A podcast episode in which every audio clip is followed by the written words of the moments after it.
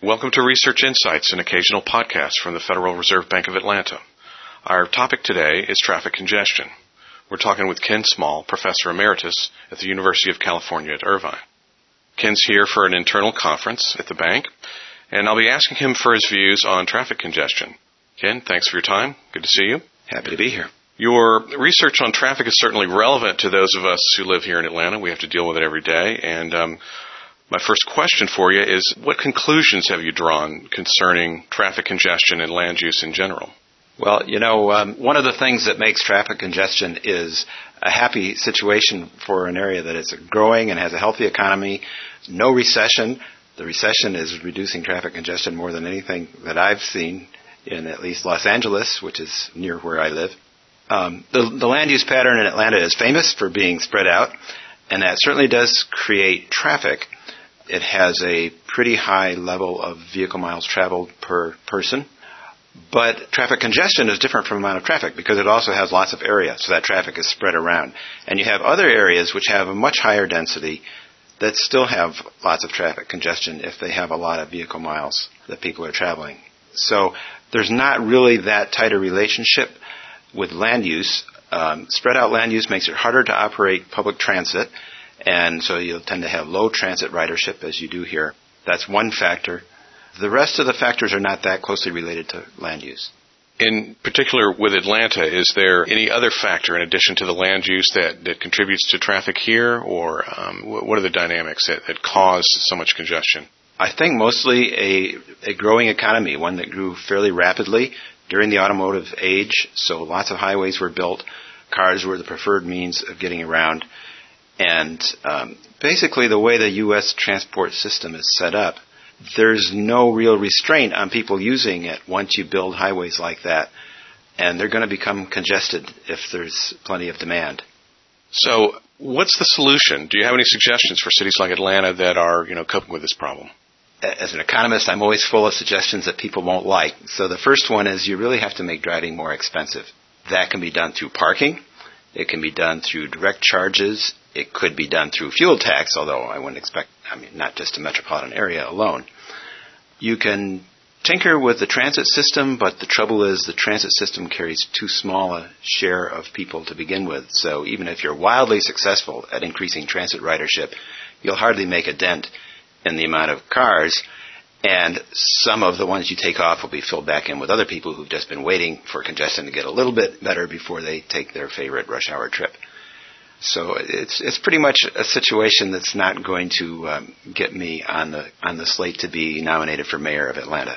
So there's a limit to what um, public transportation could do to solve this problem.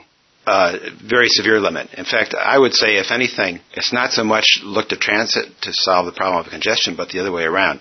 If you were to make driving more expensive, and if you could make a serious dent in congestion, public transportation would become quite a bit more attractive financially because of the cost comparison, and in terms of bus transit, if you reduce congestion on the streets, you not only reduce the travel times by bus, you reduce the labor costs, you make it more reliable, so it's easier to run the system. People are more sure of when the vehicles are going to come, so you can make big improvements in the level of service that they see.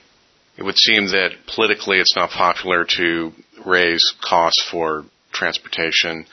And are there some examples of places where this is working? Yes, uh, it's not popular, but it's become a lot more than it used to be, and it's now actually on the table for policy analyses of the federal government, many state governments. We do have some limited examples in the U.S. The so-called hot lanes, the high occupancy toll lanes, uh, do involve people paying extra in order to get a higher level of service. There are some of those in Texas, California, Minnesota, and, and a couple of new ones coming online. New York came quite close to adopting a, a serious congestion pricing program, a really dramatic one. It, it, didn't make it for a lot of political reasons, um, but it made it through all the hurdles except the state legislature. So that's going some. There are places abroad that do have a conge- like a ring toll. Stockholm is the most recent. London is the most famous. Singapore is the oldest one. It's been there since 1975. Good. Well, that's interesting background. The Fed, as you know, is concerned with economic development. So can you identify an economic impact to congestion?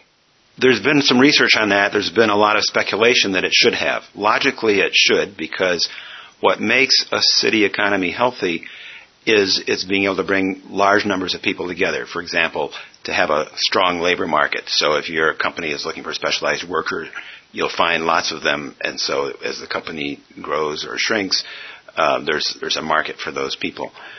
The, the size of that labor market pool is really determined by commuting distances, not by the physical size. So congestion is reducing that. I wouldn't say that the research has been able to prove that, but there's only been a little research so far. So I think it's likely that the economies of cities like Atlanta are suffering a bit. Well, I know that your research doesn't just concern traffic. What can you tell us about the role of some of the other research issues you've looked at, climate change and energy security? Yes, that's something I've been looking at uh, just recently. It seems that people are pretty insensitive to the price signals in terms of the amount that they drive that might seem to contradict what I said earlier, but remember, traffic congestion has to do not with just how much you drive, but driving in a very specific place. If you want to influence energy and climate change, you really have to tackle the total amount of driving or do something about the fuel efficiency of vehicles. And the research seems to suggest that people are much more responsive to changing the fuel efficiency of their vehicles in response to signals than they are the amount of driving.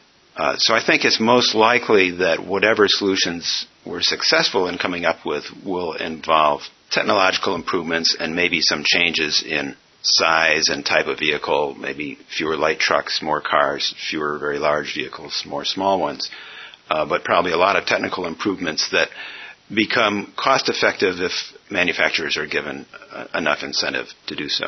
So, are we moving in the right direction to solve these problems? Oh, I guess so. Uh, I mean, this is at a national level, of course. I think the cap and trade bill that's, well, first of all, the, the so-called CAFE standards, the fuel efficiency standards that were tightened in 2007, and then they've just been announced they're going to be tightened some more uh, for like the next um, 10 years or so under a new program. That's definitely, I think, in the right direction.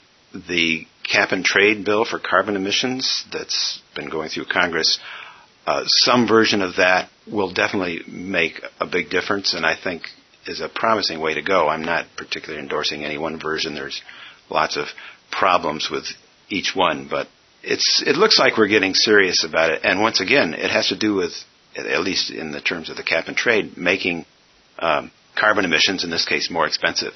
It's really uh, people people don't like to think about raising the cost of doing anything, but that is what motivates them, and it allows them to do it in a, a more efficient way than if the government just goes through and say, well, you reduce your emissions and, you know, the transportation sector has got to reduce their emissions so much and the power sector by so much and so on. That doesn't usually work so well. Well, thank you, Ken, for your insight. I appreciate your time. Thanks for having me. Again, we've been speaking with University of California at Irvine professor Ken Small. This concludes our Research Insights podcast on traffic congestion. Thanks for listening, and please return for more podcasts.